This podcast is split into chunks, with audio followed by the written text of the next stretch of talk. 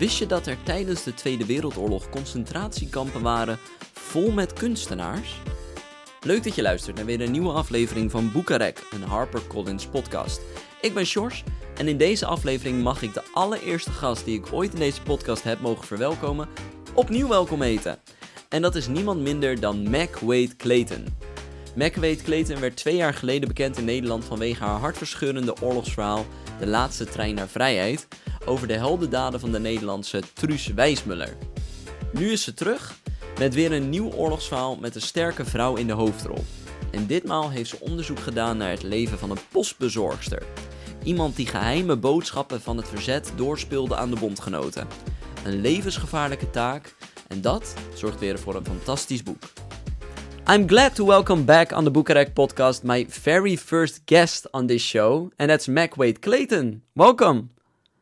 Oh, I'm so glad to be here again. Thanks for having me. Yeah, thank you for joining me. How are you? I'm uh, hanging in there. You know, it's uh, such an odd time to be doing anything. Uh, since I'm a writer, my days are not so different than they usually are. I spend them in my uh, office playhouse with my imaginary friends. Um, but uh, it's such an odd time, and I miss so many people that it's really nice to connect with people in any way you can, including this. So it's nice to see you again and have this time together. Same to you, yeah. And and we just discussed before the episode that it's quite early uh, where you are right now. It's eight in the morning, but you were up since four. I have been, indeed. Why?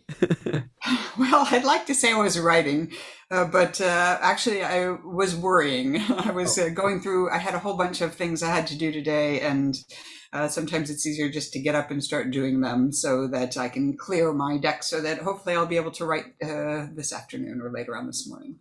Okay. Oh, and we said it, it's been, yeah, since we last spoke, there has happened a lot, a whole lot my last trip, honestly, my last you know major trip before the pandemic was uh, to the Netherlands to visit you all. The, you know, it was the first time we met, and it was for the last train to London. So yeah. I'm really glad I got to do that. Seems like a very long time ago, not just two years. It seems like a very long time ago. It's been a long two years. Yeah, yeah in these last two years, were there things that you learned about yourself or learned something new? I learned, surprisingly, that I write very quickly in a pandemic because I have no other distractions. That's good. Um, I've learned, you know, I think we all have learned a lot in the last couple of years just from having having quieter time. Uh, I've learned that I am pretty content with uh, writing and walking and if I could see my kids more often, that's uh, and, and, come to Europe every once in a while. That would be all. That's kind of all I need in life. So, so your your uh, your writing room slash playhouse has been uh, your main office this these last couple of years. It has. We moved from Palo Alto, California, which is a little north of where we live now, to Carmel, California, which is right on the coast it's a beautiful, it's one of the most beautiful places in the world. And I have a cozy little office here that converts into a bedroom and I look out over uh, oak trees and a forest and it's just a really peaceful quiet place and it's lovely. I'm so happy here. Yeah, I can imagine. And you said you you live near the ocean. Yes. Do you enjoy living near the ocean? Does anybody not enjoy living near the ocean? We, you know, this uh, the ocean here is uh, particularly beautiful. It's uh, kind of a, it's just a, a very kind of white sand beach. Um, if you go just a little bit north of here, there's a beautiful golf course called Pebble Beach, and if you go south, there is a, a place called Point Lobos that's a, a, nature preserve that, and it's it's uh, sort of like. Um, Brittany, I suppose, both in the weather, it's a little uh, cooler here, and also in the you know crashing uh, waves uh, crashing against rocks. So that's that really, it's not a calm, peaceful beach. Although there's part of it that's a calm, peaceful beach, but the part I like is the rocky, craggy, wild sea part of it. Uh, and so I walk, uh, I walk there just about every day. Yeah, and and it's it it sounds like a place to relax and be calm, but also for inspiration. I think. Yes, absolutely. Yeah. And um, well, we know uh, you through uh, The Last Train to London, The Laatste Trein naar Vrijheid here in the Netherlands. Um, and uh, of course, we know Truus Wijsmuller, uh, the main character in that book. So now you have this new book, The Postmistress of Paris. Uh, so which which power woman did you find for this book? this uh, this book was a little different, uh, differently constructed than the Last Train to London. You know, the Last Train to London, uh, I was pretty close to Truus Wijsmuller's true story to the extent that I could sort out what her true story was, and so that was a really a novel based on the life of Truus, and and then also the Kindertransport. The Last Train to London is I would call it inspired by really two women. Uh, one of them is a an American heiress, actually from Chicago, where I grew up, whose um, name is Mary Jane Gold. And Mary Jane is somebody who was living in Paris when Hitler invaded, and when most expats left to go back home, she decided to stay and uh, became involved in this effort led by uh, another American named Varian Fry to spirit um, to smuggle out often uh, uh, artists and intellectuals and writers. Uh, so he came with a list. Uh, Varian Fry came with a list of uh, of people he could get American visas for, and there's people like uh, Chagall and Picasso and um, Hannah Arendt and um, people like that that uh, that they were involved in in getting out of from under the Nazis' thumbs, basically. And Mary Jane Gold uh, is this extraordinary woman. She rented a villa uh, out near Marseille and sort of invited everybody to live with her. And so the people involved, a lot of the people involved in the rescue effort, uh, lived there, and uh, so did some of the artists that they were uh, working to smuggle out. And uh, one of the things that really drew me to the story was that while they were risking their lives to save these people, they also just had a really spirited good time together playing surrealist games and um, you know, uh, playing the piano and singing together and uh, living together. And and so it was just a, it was inspiring to see how people survive and even thrive um, in that time.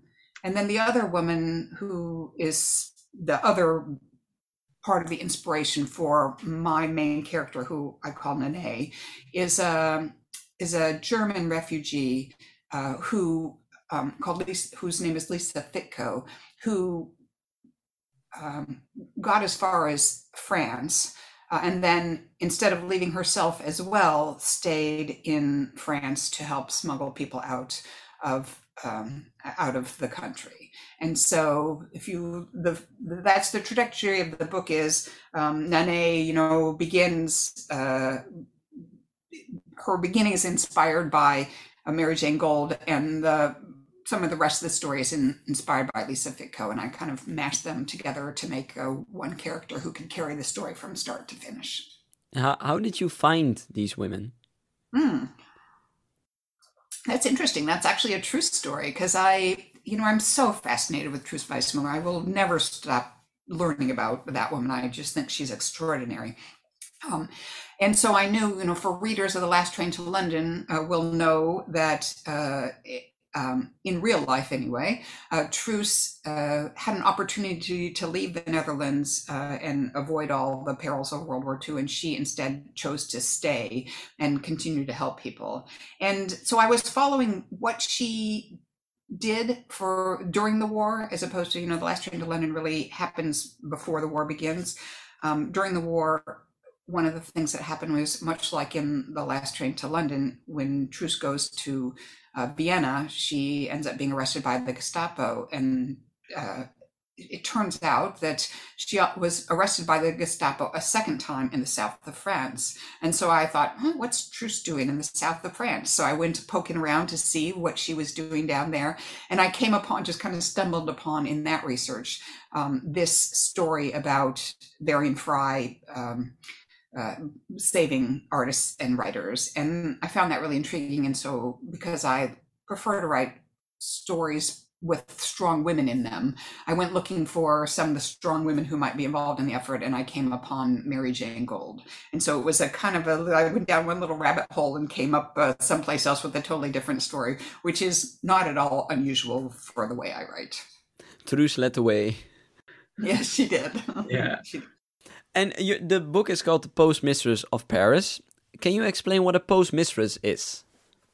Yes, in this case, uh, I mean, a postmistress in the United States would be a woman who delivers the mail, technically. But in this case, um, the postmistress is a, a code name that uh, that uh, Nanée, my main character, my main female character, is is given uh, as she is doing this clandestine work, and she's called the postmistress because one of the things she does is she uh, delivers messages to refugees in hiding.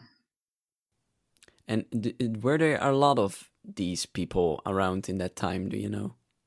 A lot of refugees in hiding? A hiding. lot of, of, of these postmistresses that there were. Oh, um, you know, it's interesting. Um, they're, they're, you know, it's interesting because you say, you know, they deliver messages and it seems like it's a fairly undangerous thing, but actually being somebody who delivers messages in the resistance basically was one of the most dangerous things to do because you were out uh, it was just you you were unprotected. If you were arrested you didn't you didn't have any any uh, backstop for yourself. So for example the people who worked in the office of this effort uh, it's called the uh, cis the Centre Américain de Secours the um, rescue effort people who worked in the office, there was always a lookout. So if somebody was coming, they could stuff everything that they had in, you know, in the fire or whatever and get rid of it.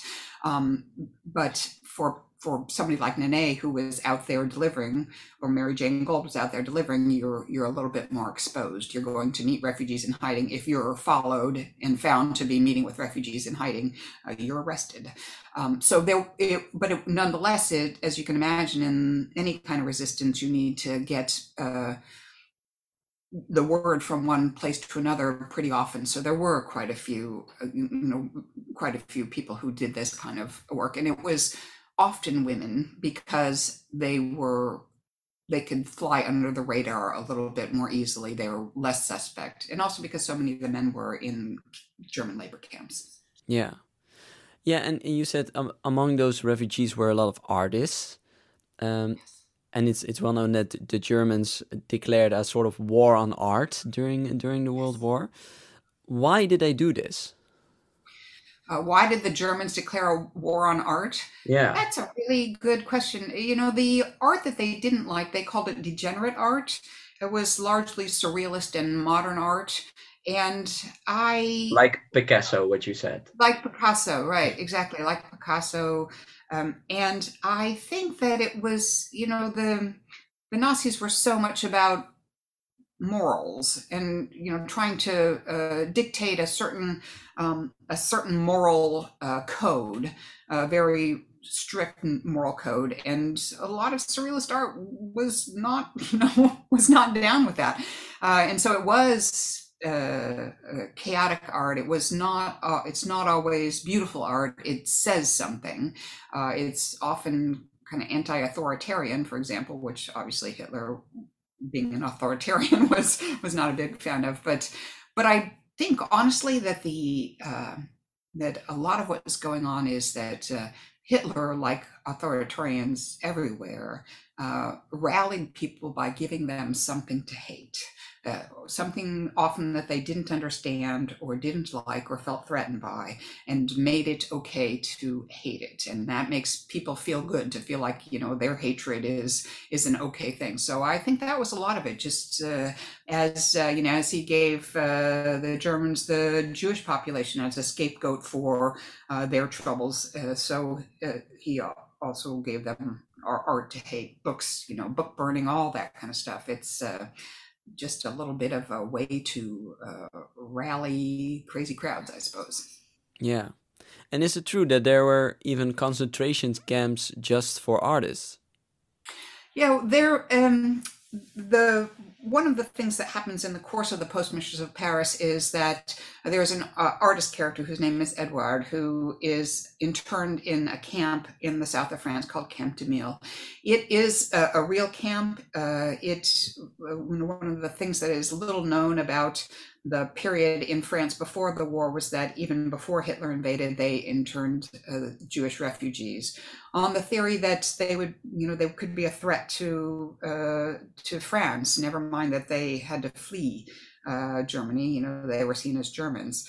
Uh, so Camp des Milles was a camp that was not strictly for artists necessarily, but because so many of the artists and writer refugees ended up in the south of France, in Provence, where the camp is, it tended to fill up with uh, with artists and, and writers. And so most of the people, many of the uh, internees there were these artists and writers. And they did, this is another part of the story that's so appealing, this human spirit surviving in, in difficult times. Um, these artists uh, took the the underground part of the, the campus in this old brick factory, brick and tile factory.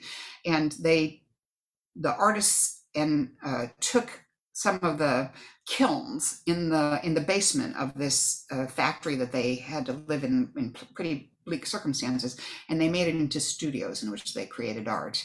Um, they did all sorts of paintings on on the brick walls. Uh, they did sculptures made out of brick. They they could in the early days of the camp they could get art supplies, and so then they could actually paint um, you know, paint with paint it and that kind of thing. But then they also did they they made one of those kilns into an underground um, kind of speakeasy, uh, a Berlin cabaret, Berlin style cabaret, like they had, you know, like the one they had left behind, and they even put a sign above the entry with the name of the Berlin cabaret uh, oh, there. Oh. And so they they put on plays and they uh, wrote symphonies and performed them. They just it, it, and these were truly some of the most talented uh, people in the world, uh, and so they they managed to continue to continue to pursue their talent and express their themselves through their art, even as they were interned. It's just truly extraordinary. If anybody's ever near uh, Aix-en-Provence, the camp is uh, open as a museum now, and it is so well worth a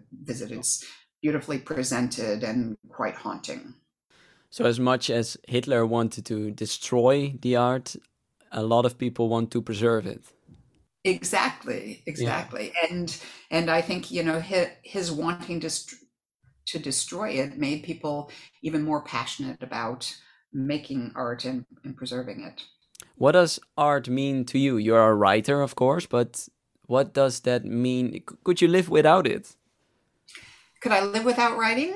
Yeah, or without any form of art. Or without any form of art. Um, I don't know. I am I am a huge fan of photography uh, I'm kind of more traditional. The artists here in this book are mostly surrealists. I'm, you know, much like Nanée says at the very beginning of the book, uh, the surrealist art always makes her uh, feel a little, you know, unsophisticated and far too American. That's always how it makes me feel as well. Although yeah, I me too. a, much greater uh, appreciation for it in writing this book and learning about that kind of art. Um, but I do love art. I surround myself with uh, photographs, uh, which are my preferred uh, form of art as I work. Uh, your your listeners can't hear, but uh, you can see behind me in the Zoom. You know, just all sorts of, um, of photography books, and they art is a great inspiration for me. I think uh, you look at a photograph and it makes you think in different ways, or any piece of art, it makes you think in different ways that expand your mind. And so, uh, could I technically live without art?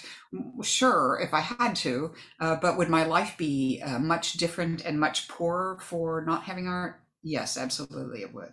Yeah. And the the Postmistress of Paris has been out a couple of months now in the US. It's going to be released next week here in the Netherlands.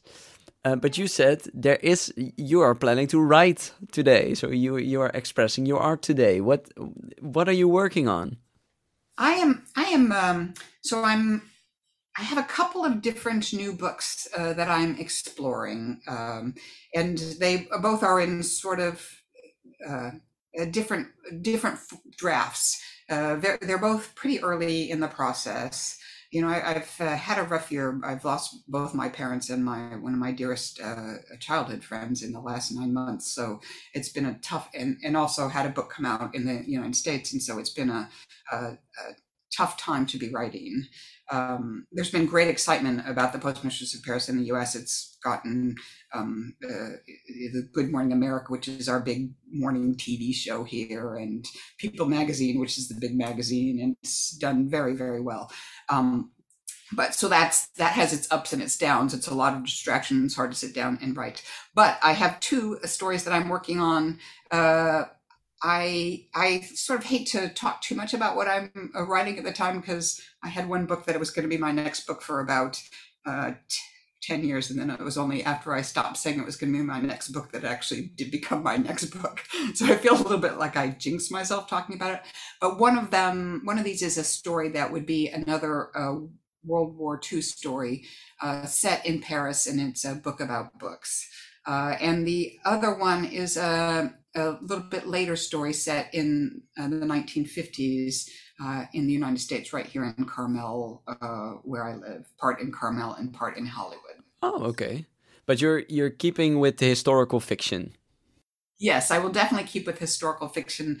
When I started writing, I uh, I thought my second book was historical fiction because it was set in the 1960s, but in, in early 70s. But my my then publisher, which was not HarperCollins, uh, pegged me as a contemporary writer, and I uh, moved to HarperCollins to do historical fiction, and I'm really happy in that space. Uh, I love history, I love learning, and uh, and yes, so I will keep writing historical fiction for sure. So a, a World War II book about books and a, a book uh, set in Hollywood in the 1950s. Yeah, in Hollywood and Carmel in the 1950s, yeah, exactly. Yeah. Well, yeah. well, a lot, uh, a lot to come. So uh, I have to look forward to that. I have one final question for you, and maybe it's a tough one. Um, but if you, yeah, be prepared. Uh, but if you could go back in time, what advice would you give your 18-year-old self? Oh, I would tell uh, myself to believe in myself. You know, that is, uh, I think, in order to be a writer, when people ask me, you know, what's the best advice I have for anybody who wants to be a writer, is to start doing what you want, to make space for it every day, and then to continue believing in yourself long after, you know, your own mother has given up on you ever being published. It's so, it can be so hard to get, uh, to get published. And I think as a 18 year old, um, I was uh, good at, at, at enough things that I defaulted to the things I was good at rather than the things that I loved. Uh, and so, if I could go back and tell myself anything, I would say uh, do the things that you love and don't worry about whether you're good at them or not. You will get better at them. And uh, that's it's more important that you spend your life uh, well than that you spend your life successfully. I think that's a good note to end this episode on. McWade Clayton, I really want to thank you for joining me again in this podcast. Thank you so much for having me. Such a delight and it's just such a joy to see you again. Thanks. Dus ben jij benieuwd geworden naar dit hartverscheurende oorlogsverhaal? De postbezorgster van Parijs van McWade Clayton is vanaf nu overal verkrijgbaar. En dat was het weer voor deze aflevering van de Boekenrek podcast. Voor meer gesprekken vind je ons op Apple Podcast, Spotify en alle andere podcast apps. Voor nu wens ik je nog een fijne dag. Wees lief voor jezelf en voor elkaar en blijf vooral lekker lezen. Tot de volgende keer.